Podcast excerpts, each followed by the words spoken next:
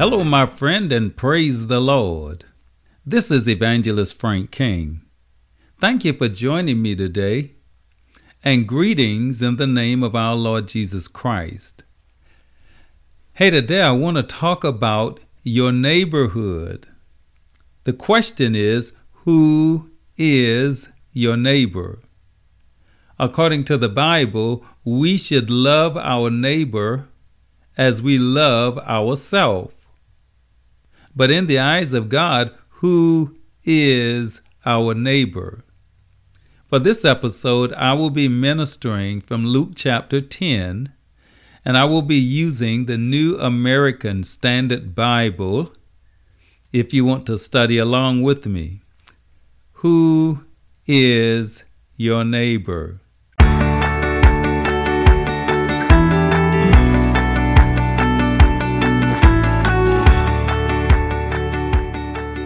Almost all of us belong to some form of a neighborhood.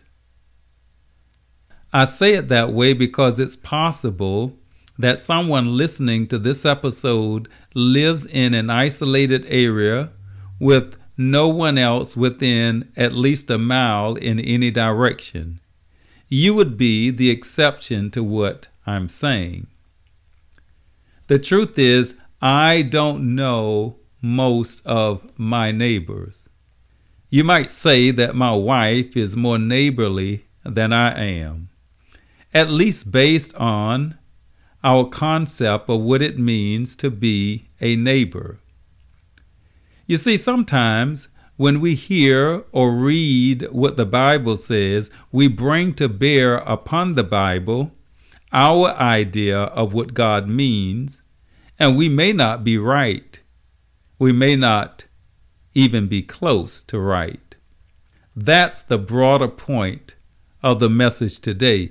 You see, I'm teaching on who is your neighbor, but I'm also using this message to underscore how we have preconceived notions about what God means by what he says. In Luke chapter 10, Jesus challenges our idea of who is our neighbor.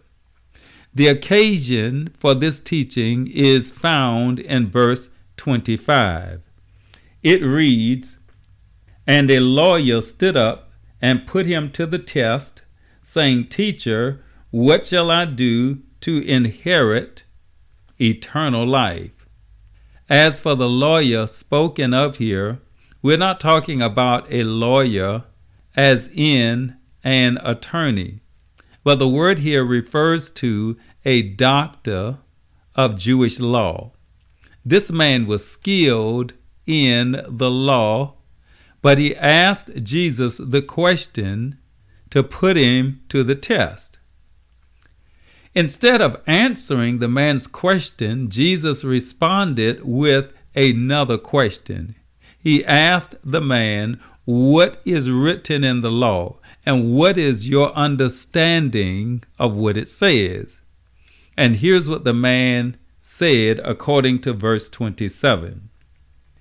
He answered, You shall love the Lord your God with all your heart, and with all your soul, and with all your strength, and with all your mind, and your neighbor as yourself. So Jesus says to the man, Your answer is right. Now go and live it. In other words, go and love your neighbor as yourself. But that's where we run into a problem.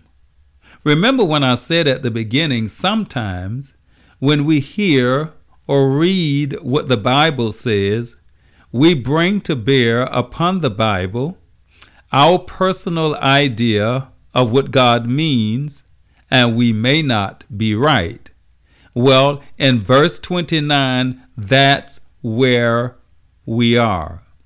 The lawyer has a view of who his neighbor is, and he wants Jesus to affirm that view.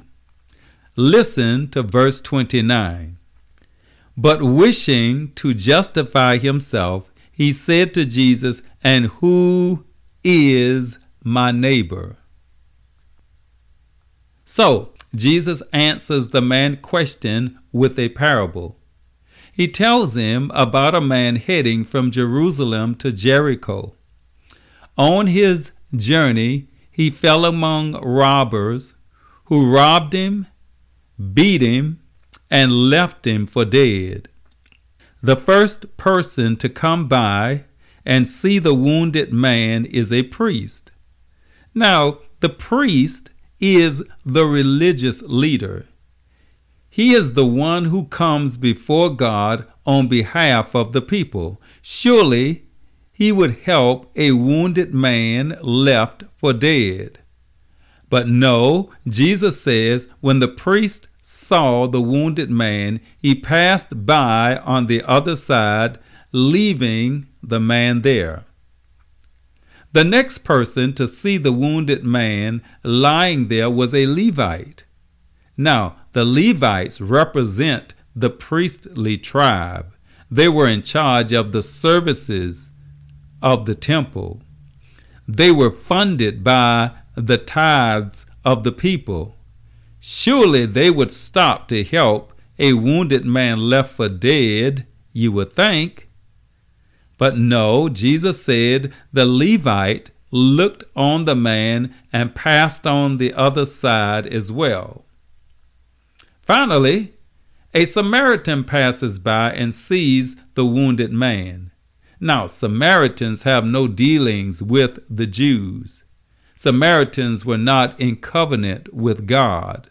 But the Samaritan was the one who came to the wounded man's aid bandaged him up, put him on his own beast, took him in town to the innkeeper, and paid him some money to take care of the wounded man, and said, If I owe you any more, I will pay you that when I return.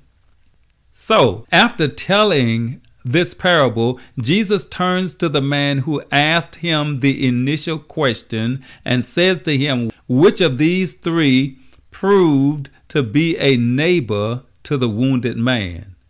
And in verse 37, the lawyer says, The one who showed mercy on him. And Jesus replied, You go and do likewise.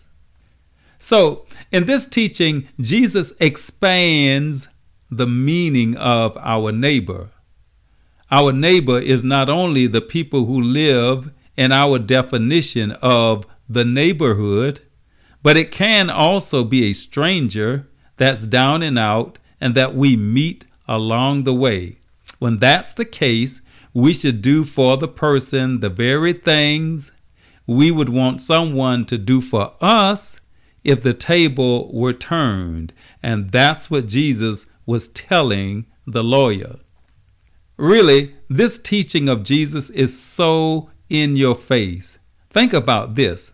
There are certain people that I don't want living in my neighborhood. For instance, I don't want child predators living in my neighborhood, or rapists, or drug dealers, and I'm sure I could come up with a few more, but you get my point. All of us have criteria that we use to assess a neighborhood in terms of where we would like to live. You may choose it based on the quality of the neighborhood schools, for instance. You might even consider the economic status of those in the neighborhood that's our right since we are going to have to pay the money to live in the neighborhood. But here's the point even those people I mentioned that I don't want to live in my neighborhood can end up being my neighbor in the future, at least for an instance. That's the point Jesus was making to the lawyer. And Jesus challenged the lawyer's narrow minded view of who his neighbor was.